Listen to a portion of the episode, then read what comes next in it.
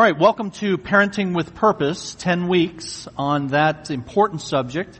And the Bible has much to say about it. We'll be introducing that. But before we get into the content of this class on parenting, I wanted to mention there are two other classes going on right now.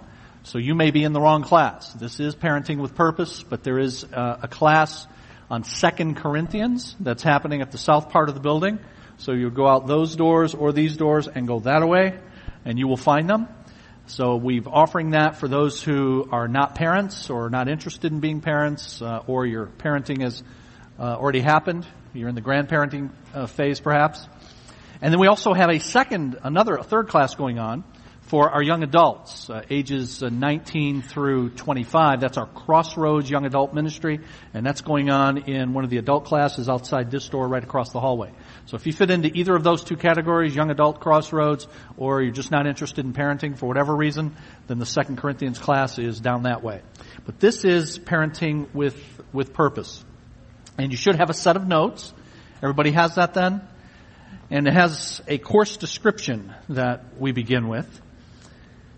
And you see under the course description, we say it is often said that parenting comes with no instruction manual. So what happens is we become parents and we may think we're prepared.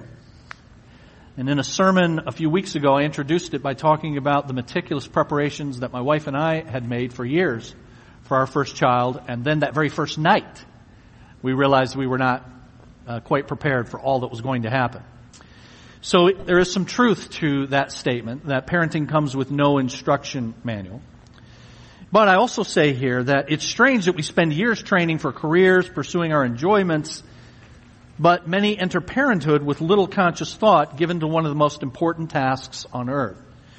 So although you can't be completely prepared because you don't know everything that's going to happen in parenting, what's surprising is how few of us give conscious thought to much of any preparation for parenting. And this class is designed to help us do some of that, and even if we are already parents, to help us see some things that we can do in order to parent in a way that is productive, productive because it meets the purposes of God that we will talk about in this first lesson. In the middle of that paragraph, I say God has established the family to be the crucible in which we learn of Him, of His world, and how to interact with creation, both people and things. And God has indeed given an instruction manual in the pages of Scripture to guide us in raising our children in what the Bible calls the training and instruction of the Lord. So this class, Parenting with Purpose, is going to do a couple of things. We're going to survey what the Scriptures say about why God has given us children and then how we're to go about that task. And in the process of doing that, looking at what God says about why He invented the family and why He has given us children, and looking at some of the practicalities of how we go about that, in the process, I say here, we're going to touch on all aspects of family relationship. Of what real love is, of what communication requires, forgiveness, and so on so that all may benefit from our time together. So even if you don't have children, uh, but you're married, you're going to find some things about the role of a husband and a wife and marriage and communication and all of that in this class. Even if you're someone who's not yet married, but God may have that for you in the future, then this will be good preparation for you. And of course, for parents, all of this will be relevant. So here are some of the topics that we're going to look at. You see bullet pointed there, God's purpose for the family, communication within it, the relationship between marriage and parenting, the roles that God has given within the family for husbands, wives, and children, that there are three broad phases of child development, and we'll look at each of those and some of the things that need to be instilled in our children in each, and then how to handle discipline matters and others. Now I've got some recommended resources here, and I'm not going to go through those now because as we go through the class, I'm going to allude to some of those and make mention of some particularly recommended ones that will be relevant to matters that we, that we discuss. So if you'll turn to page one then. Page one in your notes. And you see lesson one, this first lesson is titled Stability in the Midst of Change. We live in a day of unprecedented change. It's been estimated that with the advent of the internet and cable and other technologies, that the amount of available information doubles every five years. So we are faced with information overload. We get so much information, but how do we weed through what's good advice and what's useless advice or what's just neutral advice? And faced with this information overload, many parents feel almost helpless in attempting to sort through all the opinions and advice with which we're bombarded on a daily basis. How does one determine a course of action in the midst of all of these overwhelming decisions and choices? To what or to whom should we turn for advice? I would just make this case to you, friends, that there is a great difference between knowledge and wisdom. Knowledge or information data is one thing. And in our day, anyone can have access to those. Internet, cable, and so on. You can find instructions on how to build an atomic bomb if you look on the internet. You can find data and information, gain knowledge on just about anything. But wisdom is the application of what you know. Wisdom is the ability to appropriate and put to use the information that we have. And that requires something beyond then just vehicles to give us facts. Something beyond cable and internet. And that something is a communication from God, thankfully, in the Bible. God has given us the Bible as a source of wisdom so that we can sort through what's most important and make application according to the design that God has given for the family and for children. So in this first lesson, I say in that second paragraph, we're going to briefly examine some of the many changes that have taken place in our culture that have impacted the way in which families function.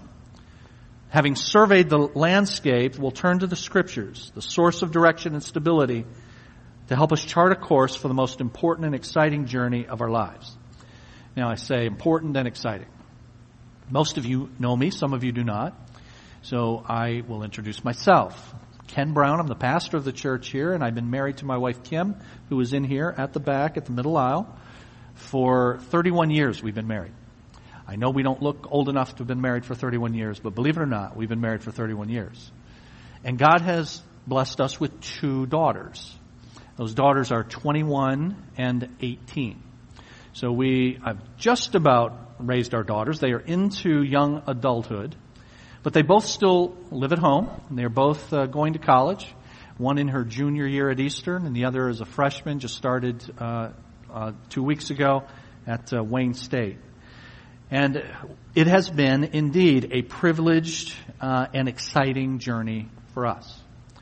And God has taught us much, mostly from His Word, but also by experience, good experience and bad experience. And some of that I'm going to be imparting to you as, as we go. So I'm letting you know that we are fellow travelers with you. That we are parents, have been parents, and we are still parents. And further, as we're going to see as we go along in uh, our course together, that even when our children are grown, we remain parents. Now the relationship changes according to the Bible. And so that's good and proper particularly if our children, as they marry and they establish their own homes. But we are still their parents, still in relationship with them, and still guides for, for their lives. And so when I say important and exciting, that is something that I say not just in the abstract, but something that we've actually experienced, and I'll share with you some of our experiences as we go. So in this unprecedented kind of change that has gone on over the last few generations in our, in our country, uh, it has put pressures on the family, and that's what I say on page one. Pressures both external and internal. The external pressures include uh, an economic shift that has occurred in our country. And here's what I mean by that. Prior to the Industrial Revolution, the American economy was primarily agricultural. As a result, due to the demands of an agrarian lifestyle, families were larger and they stayed together of necessity. And then our industrial and now service economy has had a number of corresponding effects on the family. So just stop there and think for a moment. What it was like back in the day if you lived at a time when you were on the family farm and you had uh, farm hands that were primarily uh, family members. And so people were together uh, of necessity. They worked together. They lived together. They even stayed together generationally. When I was a kid, we used to visit uh, my mother's parents. My father died when I was young, but we would visit my mom's side of the family down in eastern Kentucky, coal mining territory. And it was also uh, an agrarian uh, uh, uh culture. And my f- grandfather owned his own little general store right next to the, his house. And my uncles and my aunts and my cousins all lived within a stone's throw of each other. And I just thought it was the most marvelous thing when I would go there and they all would just come over to each other's houses and they would just walk in and walk out and they would just share things together. And so raising a child in that kind of environment where your parents are there across the road or next door, or you've got aunts and uncles who are there to assist you in the task, is different than what many of us experience today. And further, uh, even if you today live near your parents, which undoubtedly some of you do, uh, my in-laws, Kim's parents, are members of this church, and they live uh, in the Downriver area, so we're blessed with with that. But even so, many of those parents are not working at home. They're not working on the family farm. They're working someplace else. So even then, even if they're in close proximity geographically, you don't have the kind of access that people had back then. So that's a, that's a change. And that's a result of an economic shift. And so I say here, extended family relationships are now deemed to be optional. One author says, functions that were formerly taken care of within the extended family are now performed by specialized agencies not based on kinship. Functions such as caring for the elderly, one's occupation. For many Americans, the extended family has gradually ceased to perform any function besides that of being a vehicle for friendship. And so we might communicate on Facebook, and at birthdays we might uh, send a, a greeting or something like that. But in terms of meaningful and functional help from the extended family, that happens for very few families in our day. And as a result of that then, I say, families are generally less equipped to handle tasks and hardship.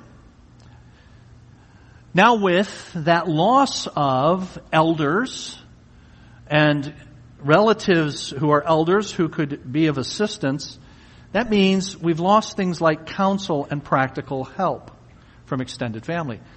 So a young woman has a child and she's learning, but her mom is not often right there to, to help her with it. Her aunts are not right there to help her with it. That young man does not have his, his father, grandfather, uncles there uh, to help him. So he loses that counsel and that practical help and the loss of exposure to adult models for this then. You know, if the models that you have are just the people that you work with, let's say, and what you talk about at the water cooler in the lunchroom at work, what you find is families that are often in shambles. And people are complaining about their kids or complaining about their spouse. And that lack then of exposure to adult models is a loss that many of us have from days gone by. And a premium then is placed on intimacy from a smaller number of, of people. And so you, you find that uh, now. That people can have only a couple of good friends and they're blessed to even have, to even have that. And so families, because of this economic shift and everybody going every which way, can easily, if it's not worked against, can easily lack a sense of community within the family. So your family, as your children grow, and they get more independence and they get more stuff that's available to them to do, you can find them with a schedule that takes them away from you. And you all away from each other on a regular basis. Families lack the sense of community that used to come with when was the last time you had dinner with everybody around the table? Now, please understand, I'm not going to say in this class that that's the godly way to have dinner. There's no godly biblical way to have dinner. But I am saying that that was an advantage when you could do that, when everybody could sit around at one time and that was a regular routine for people to share what was going on, to share uh, issues, seek advice, give advice, and so on. And now we don't have that. So it's simply a challenge for us. It's a challenge that can be met, but it is one. So you've got these external pressures, some of them caused by economic shift, others caused by cultural shift. And this list could be very long. And I'm not going to elaborate on it much, but when I say feminism, uh, I'm referring to, and perhaps I should have put in the notes, radical feminism. And there's a sense in which I'm a feminist because the Bible uh, teaches a feminist position in this sense. That we are all created equal before God, that we are all made in the image of God, that God recognizes the gifts and abilities of men and women, and He wants to see those gifts and abilities used to their greatest extent. All of that is all stuff that's taught in the Bible. So in that sense, uh, Jesus was a feminist. And things like Jesus talking to a woman in public at a well who was known to have a reputation, a famous story in the life of Jesus, uh, uh and a Samaritan woman at that who was an outcast according to Jesus' people, the Jews. But he not only speak, he speaks with her, he speaks with her in, in public, and that was something that was looked down upon, but Jesus valued women and some of his first followers were women, the first people to go to the tomb to see that Jesus had been raised and report that to the apostles were, were women. But I'm talking about radical feminism. And that's the notion, the radical and unbiblical notion that we are equal in all respects. We are equal in terms of our standing before God, in the fact that we are created in the image of God, that we have the same spiritual standing before God as believers in Christ. We're equal in that way, but we're not equal in the roles that God has assigned to us. God has given different roles to men and women, and that doesn't make either one of them inferior, as we're going to see when we, as we move ahead. But feminism says in order for there to be true equality, then we have to be equal not only in our essence, in who we are, but in what we do. And of course, in its most uh, uh, extreme uh, form, it's absolutely the case that this can never happen, that we will be equal in what we do. That we will never be equal in all that we do. Am I right about this? I think? Right? Like here, like just this. Um, none of you guys are going to have a baby. You know, just to state the obvious, you weren't made for that. So you're not going to be equal in what you do in that sense and in other senses. And I will say I, this without fear of being sexist, but to sensitive cultural ears, perhaps it will sound that way to you. But the truth is there will, there will never be a time, I will predict for you, that you will have a man and a woman start at the same place engaging in the same sport in the Olympics. And the woman wins. Now it's not because the men are better. They were just made to do different stuff. So you've got women's sports and you've got men's sports. And every now and then you hear about a woman who's trying to break into the man's sport and it makes news. And it's interesting news. It'd be interesting to see if she can make the team and be on the team. But the mere fact that it's news shows that it would be an exception if it ever happened. And further, the news is just making the team. Not being in the All-Star game. Not being the uh, most valuable player on the championship team in a man's league. We are made differently. Androgyny. It's a fancy term that means the mixing of male and female. And we are seeing that in its most extreme form now in our culture, uh, in terms of uh, same-sex identity and bathroom laws. And so androgyny now, the mixing of male and, and female, has uh, created confusion in our culture about what it means to be a man, what it means to be a woman, but God's not confused about any of that, and we will see that as we go. Divorce, obviously, is a challenge to raising children and to family life. When a family is broken up, the children are affected. Every study shows, every study shows that children are always better off when there is a, a father and a mother who love them in the home. Now, for those of you that are divorced, those of you that are single parents, that's not certainly not a, a slam toward you. Uh, no matter why you're divorced, and it may well not have been your fault, and even if it was your fault, it's where you are. And God takes us where we are and He instructs us where we are so that we can, so that we can move ahead. But divorce certainly puts pressure on a family and upon parents. The sexual revolution creates problems for families, including things like uh, the delay in the age of marriage. Uh, the the average age for for marriage now is 27 and that has increased by several years just in the last uh, uh, 30 years. Now, one of the reasons for that is, just to be perfectly blunt, that one of the benefits that was that used to be exclusively thought of in terms of marriage, namely uh, sexual relations, is now in our sexualized culture and in the sexual re- as a result of the sexual revolution is now available without the the benefits or as many people see it, the chains of marriage.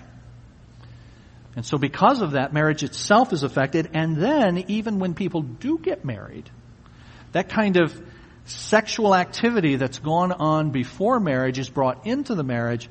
And I counsel people, so I know it creates all sorts of, all sorts of issues. Cultural shift that affects us through feminism, androgyny, divorce, sexual revolution, and then cohabitation. That is, living together. And there was a time when uh, that would be called living in sin. That would be called shacking up. But in our day, it's perfectly acceptable for folks to cohabitate rather than marry. And now, what does that teach? What does that look like to any children who might be involved in that, in that relationship? So there are external pressures, and then top of page two, there are internal pressures as well. Our culture is increasingly individualistic and secular. And the absorption of those values adds additional internal pressures to the external pressures that were cited above. So all I'm saying there is we live in a day when people are taught and we've been taught and children are being raised as if it is all about you and you're number one. And when you try to live as a family with that kind of attitude and you have uh, children being raised that way and you have parents who have been raised that way, then it's going to create clashes that put more pressures on the family. So the family today has pressures. Stability in the midst of change, and those are the kinds of changes that have been happening. But then we want to ask ourselves, what is the purpose for, the purpose for the family? So let me ask it uh, of you this way. What is, do you think, the most dangerous thing facing us in 2016. So what is the most dangerous thing facing us in 2016? And you could list all sorts of things. You could list false philosophies of life, secular humanism, hedonism, materialism, or lack of security and terrorism. So what is the, the greatest danger facing us? But I would suggest to you that the most dangerous thing that is facing us is to not understand our purpose and pursue it. That many people have no idea why they are here as individuals, let alone why God has given them a family to, to raise.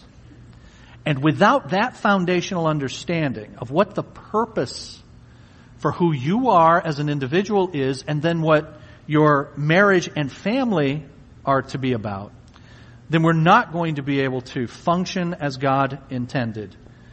And that, I would suggest to you, is the most dangerous thing for us, is to not understand and pursue why we are here and why God has made us families and parents.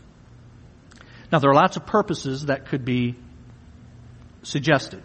And I have some of them listed for you here. Popular purposes. Domestic tranquility. So one of the reasons that we are parents, it is said, is so that we can create stability uh, and, and, a stable environment, so that our children see that kind of stable environment, and uh, they don't engage in the, the, kind of violence that a child who's otherwise unattended uh, would engage in and does engage in. When you have communities, as we do, we have communities in our culture where there's a 70% rate of fatherlessness. 70%. And in those communities, they're the most violent communities we have. And it stands to reason that boys in particular, who are not raised with fathers and don't have that kind of stable model in front of them, are going to, are going to do what boys do, namely break stuff. But they're going to break stuff without any restraint or little restraint. And so one purpose is domestic tranquility. Another is to produce productive members of society. Or just for individual happiness. Those are all purposes that might be suggested, but what's God's purpose? And you see what I say there. The family is intended by God to be His primary learning community. The family is the ideal place to learn of God and His world. And here's why life goes on in the family. Family life is not like a classroom that can just be abstract. The family is a place that's filled with the stuff of life. I'm going to talk about that uh, in just in just a little bit, some more. But just now, the for now, just the proposition that life is lived out in the family, and this is real life in the family. You're right now sitting here and you're engaged in fake life. You don't look like right now what you often look like at home. We're all thankful for that. But when we go into public, when we go into our classrooms at school, when we go into work, when we go into go into church, we have got a different we've got a different mask on, We've got a different persona, uh, very often something different than what our family members see. Our family members see us at our most vulnerable. They see us at our most tense. They see us in the real stuff of life. And it's a place where it is difficult to impossible to put on the kinds of airs that we can put on in other kinds of settings. So that's why I say that life goes on in the family. And it's not like other settings. It's not in the abstract. It's filled with the stuff of the stuff of life. So God's purpose for the family. The family is intended to be God's primary learning community because it's this ideal place to learn of God and His world. Life goes on in the, in the family. So I say under B that God's purpose is for it to be this primary learning community but why is that? Well, life goes on in, in the family, but also B, God sweats the uh, the small stuff. The little things matter. That God loves you enough to reveal things in the mundane. We live in the mundane, and therefore, if He does not rule you in the mundane, He does not rule you at all. So we can dismiss the family and the argument you had or the tension that you had this morning before you came here. But you shouldn't do that. Because God is making something known in those relationships in the family, even in the small stuff that we tend to dismiss. It's designed to be this incubator where we learn, we learn about God, we learn about ourselves, we have our hearts revealed, and those so-called little things matter. And it's a matter of God's love for us that He loves us enough to reveal things in what otherwise we would consider to be the mundane. Let me give you a little bit of biblical history here and we'll move on. But some of you know the story uh, of the Bible, and the story of the Bible includes the people that God had chosen to carry out His work in His world, called the Israelites. God's chosen people. Now that's sometimes misunderstood to mean that all of the people who were Israelites were chosen by God to go to heaven. And the truth is not all the Israelites are going, going to heaven. Not all of them actually had a relationship with God. But they were chosen by God not that all of them by virtue of being born into a particular lineage are going to go to heaven, but they were chosen by God to be the vehicle through which He's going to carry out His plan. And in the first part of the Bible, it lays out how God chose a man named Abraham and his descendants were going to be this nation and these people through whom this would happen. And ultimately, the Messiah, the Savior, came through that line, Jesus Christ. But in the first part of your Bible, it tells us the story of how they variously obeyed God or disobeyed God. And at one point, they are enslaved for 430 years in Egypt. And if you've never read the story in the Bible, perhaps you've seen the movie, The Ten Commandments. And Moses, Charlton Heston, leads them out.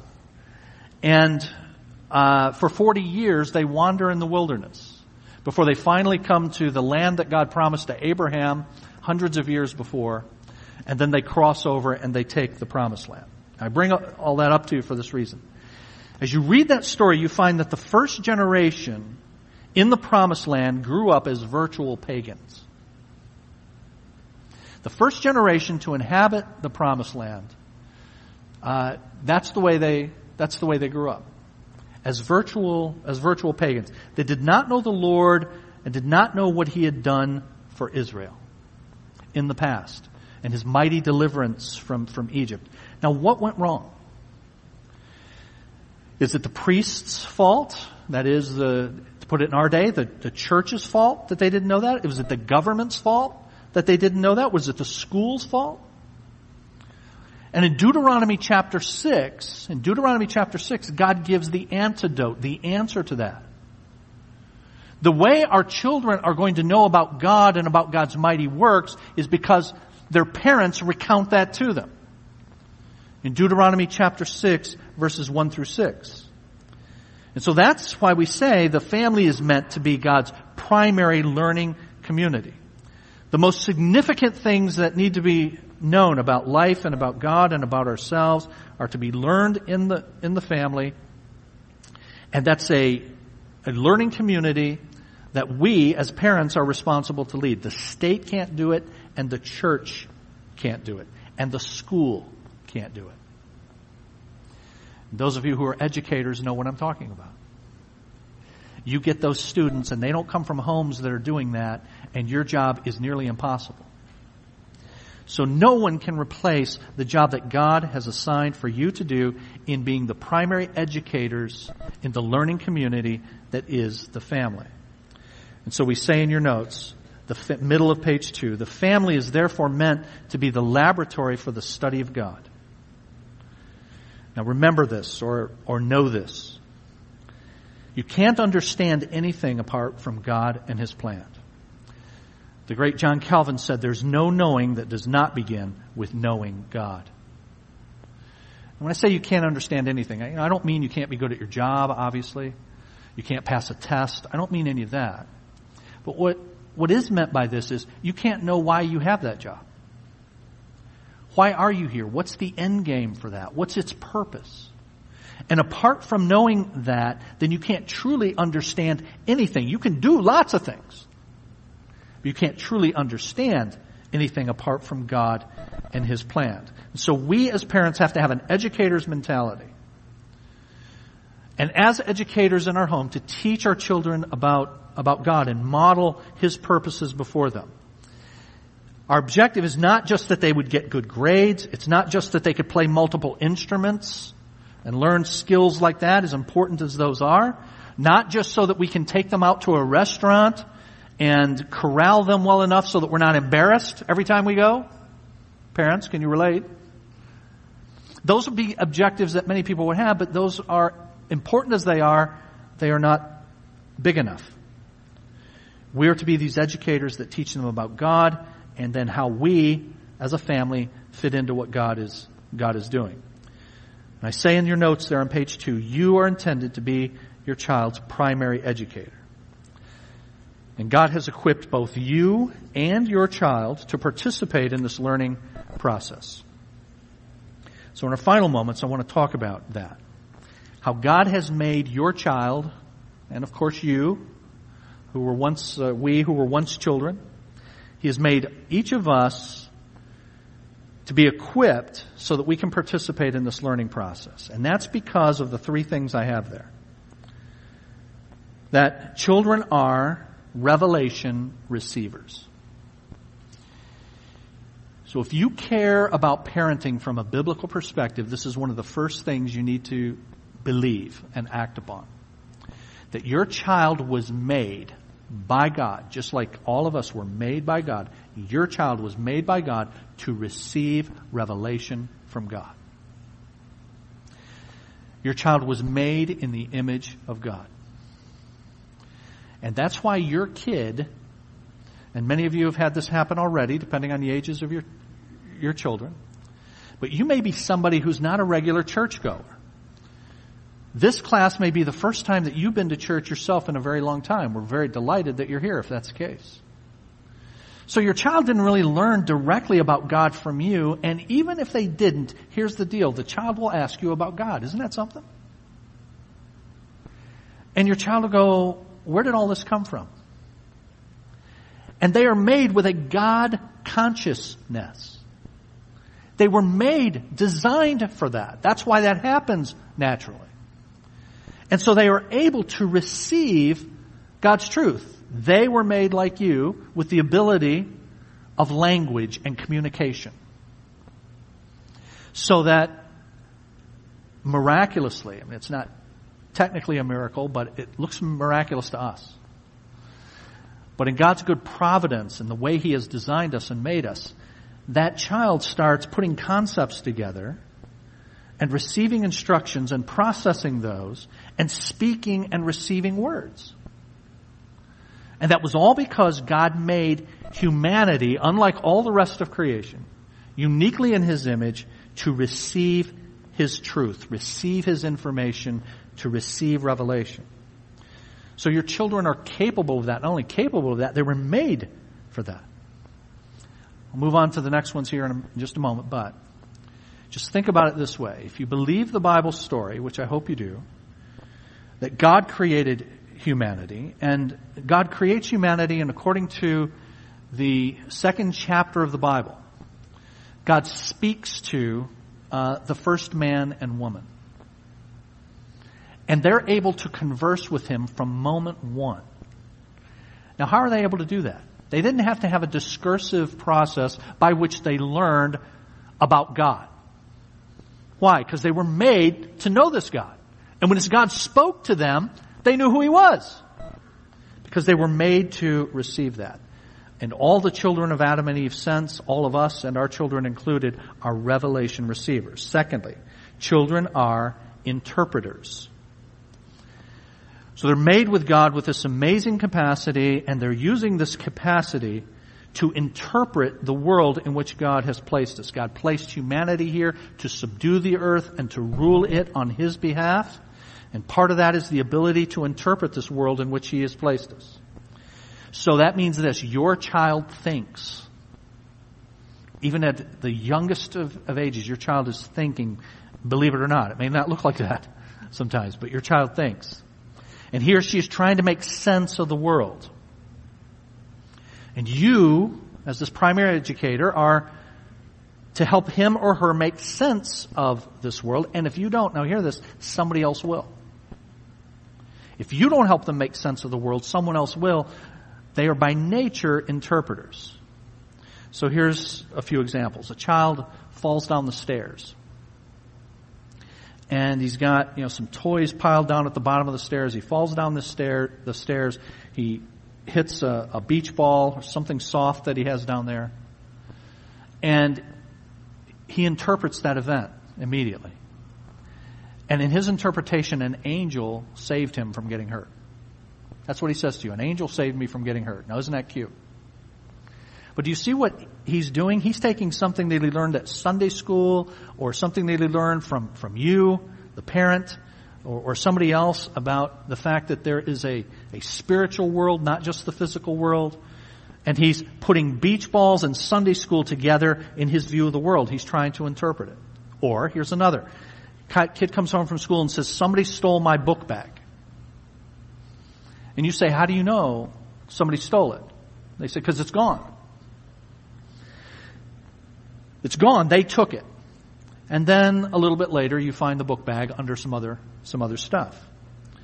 Well, that child's interpreting his or her world. When that event happens, they're putting an interpretation on it. Turns out to be a false interpretation, but they're interpreting it. And they're interpreting themselves as a victim. In that case, I've been victimized by somebody. They're interpreting the solution, which is they took it, I'm going to get them, vengeance. Their interpretation brings emotions of frustration. One last example of children interpreting. They're constantly doing this, as we are. They were made to be interpreters. Child's in the backyard. He's, he's playing with some other kids. And I read this in a, a book by a pastor who is a, parent, and he also has a, a doctorate in theology, this guy does.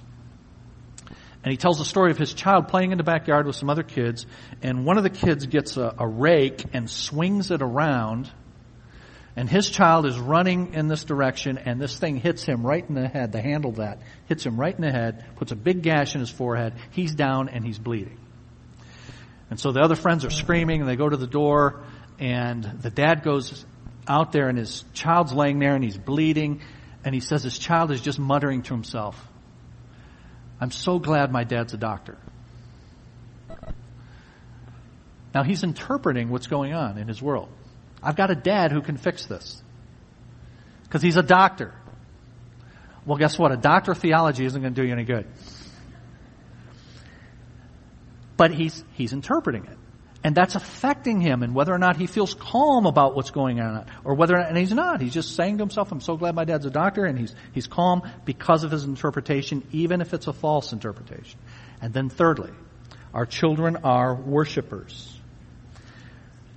Your child, my children, all of us were made to be worshipers. We were made by God in His image. We were made for Him and we were made to worship Him. And so we're made with a God consciousness. And it's not those, friends, who worship God and those who don't. The issue is who are we going to worship? Everybody was made to worship. Your child is going to worship something or someone. The question is not will they worship? The question is who or what will they worship? All right, so the family is designed to be this primary learning community, and then lastly, these last two, the family is intended to be a sociological community, not just an educational learning community, but a sociological community. And that's because in the family, children are required to live with people they didn't choose. they didn't choose you. They gotta live with you. And so now they have to learn in the sociological community that they didn't choose how to, how to live with them. And if you have other children, they didn't choose those, those other children either. And so it exposes things about us, both good and bad. It exposes our selfishness. It exposes our need to be commanded and empowered to love your neighbor as yourself. But that's a power they don't naturally have, and so God has to give it, which brings us to the last thing. The family is intended to be a redemptive community. Because in that learning community and in that sociological community where it's revealing things about us and it's revealing things and exposing things about our children, then you and they are going to fail. You and they are going to sin. You and they are going to do it wrong. You and they are going to expose our selfishness. And when that happens, now redemption from a biblical perspective needs to take place in the family. They need to learn then how it is that we ask, seek, and grant forgiveness from one another. How we reconcile broken relationships with one another. The Bible teaches us how to do that. God empowers us to do that. But in the family, our children have to learn how that happens. It doesn't mean overlooking it. It doesn't mean doing what my mom tried to do, and my mom was wonderful. But my mom's solution when things went wrong was to always even it out. So my brother, my younger brother, two years younger than me, who would do something to instigate a problem between the two of us. By the way, it was always his fault. And he would instigate this, this issue. But it wasn't always his fault, obviously. But when it was his fault, And he would instigate this issue. And then we're fighting and we're yelling, we're arguing. And then my mom would come.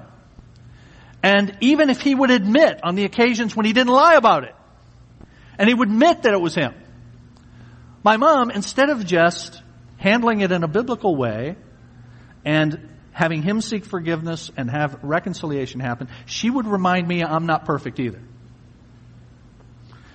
Well, you've got your problems too. And then the whole time I'm thinking there's no justice in this world. I'm interpreting my world and my interpretation of my world is even my mom is unjust to me. I'm a victim in my own household.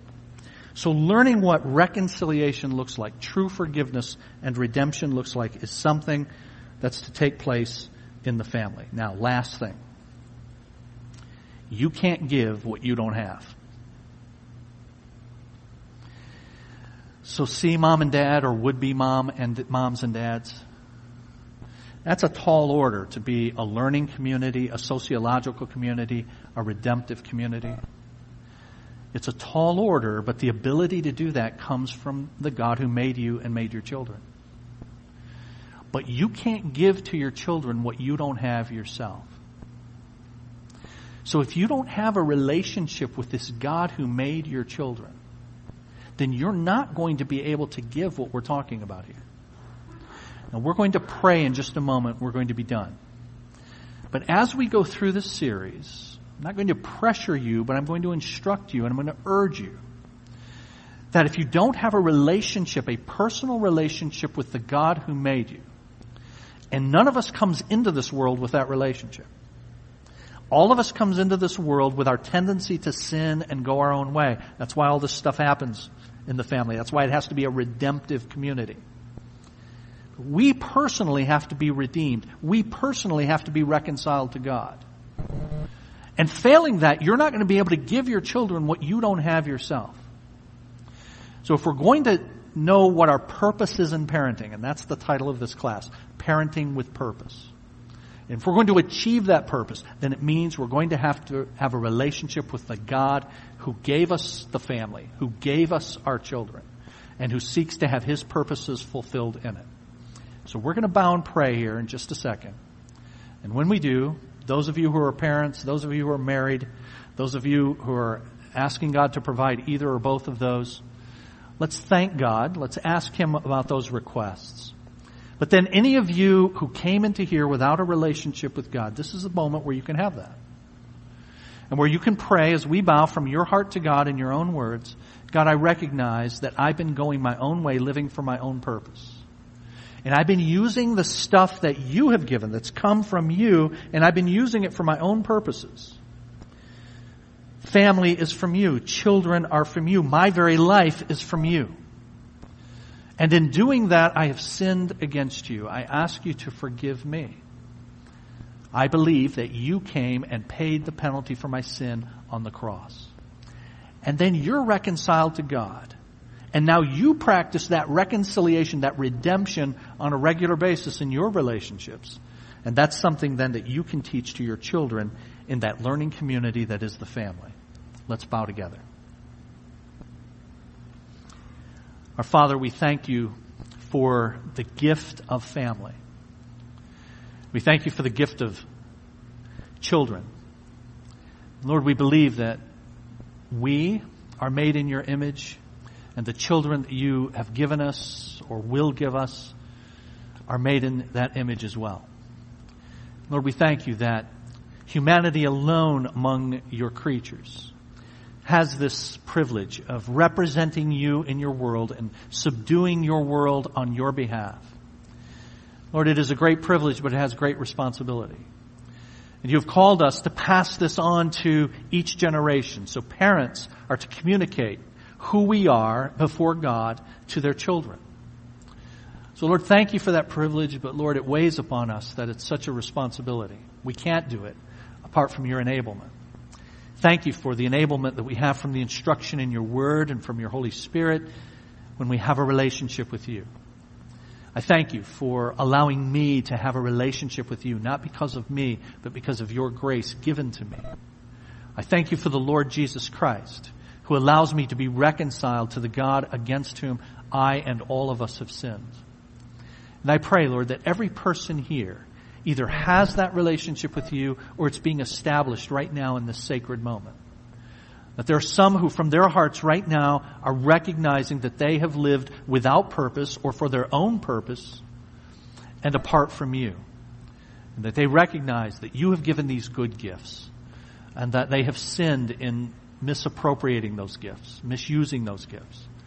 And so Lord, I pray that they're calling out to you and seeing that Jesus did what they could not do and paid the debt for their sin and asking you to be their God and grant them a relationship with you. And then, Lord, on that basis, may we pass on to our children what you've given to us. Help us in the nine weeks ahead to see what you say about ourselves, about marriage, about our roles, and about the blessed task of being parents. Go with us this week. We pray in the name of Jesus. Amen.